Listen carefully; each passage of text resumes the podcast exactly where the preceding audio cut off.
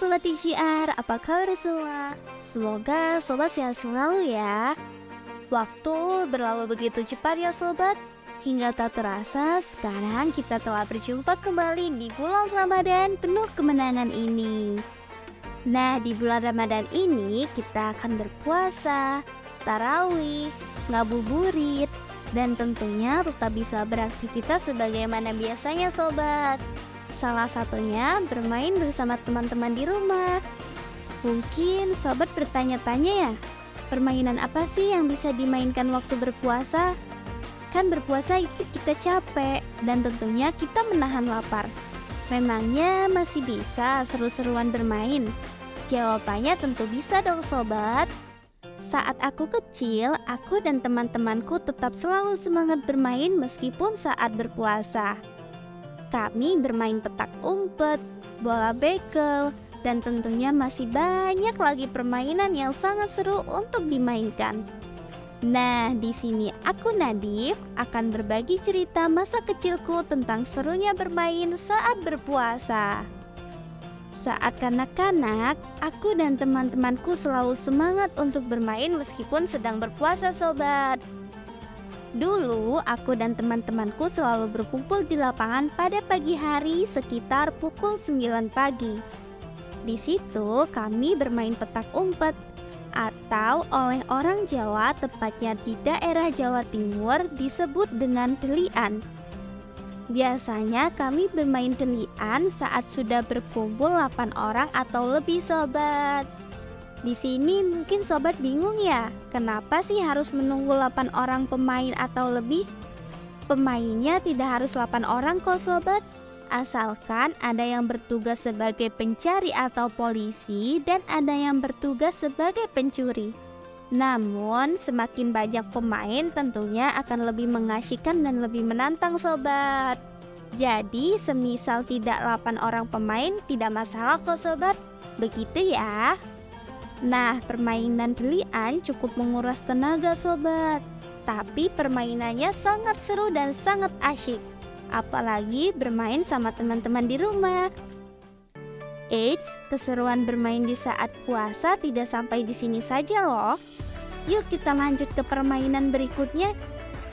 Selesai bermain telian, biasanya aku dan teman-temanku beristirahat terlebih dahulu. Biasanya setelah beristirahat, kita akan melanjutkan permainan yang tak kalah seru dengan telian. Kira-kira permainan apa ya? Nah, biasanya setelah selesai beristirahat, kami bermain ular naga panjang. Hayo, sobat pada tahu nggak nih permainan ular naga panjang? Permainan ini tidak kalah seru dan tidak kalah asyik loh sobat, dan tentunya bisa dimainkan secara beramai-ramai.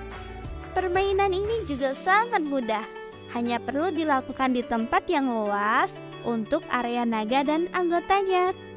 Permainan ini juga sangat mudah karena tidak memerlukan peralatan apa pun.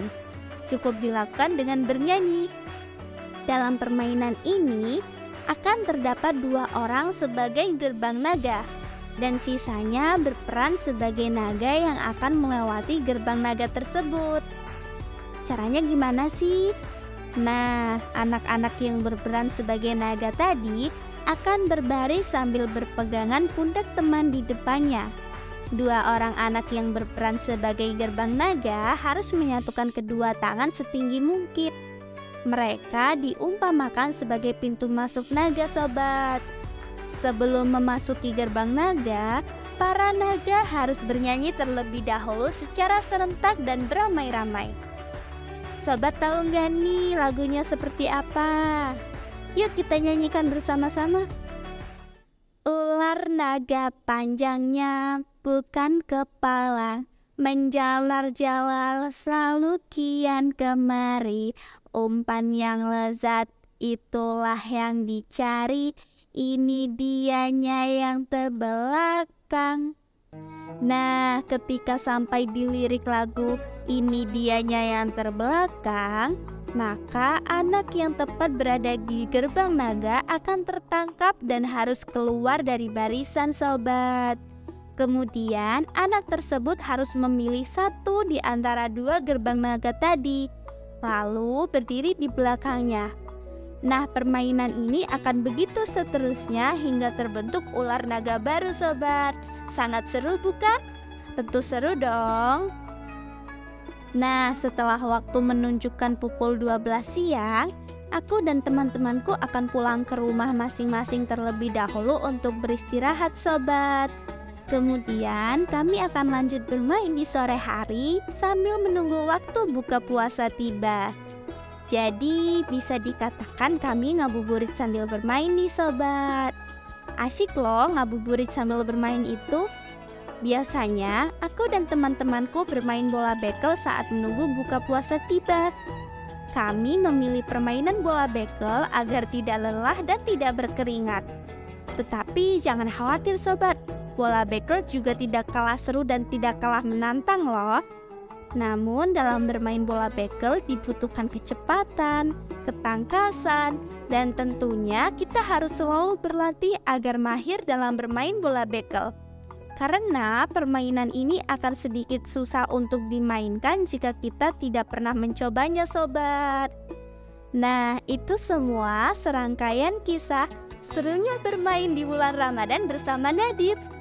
Jadi, meskipun berpuasa, tidak menghalangi kita untuk menikmati serunya permainan tradisional ya sobat. Jangan lupa untuk terus bermain permainan tradisional demi melestarikan permainan tradisional Indonesia. Kami tunggu kisah seru bermain dari sobat TGR lainnya ya. Lupakan gadgetmu, ayo main di luar.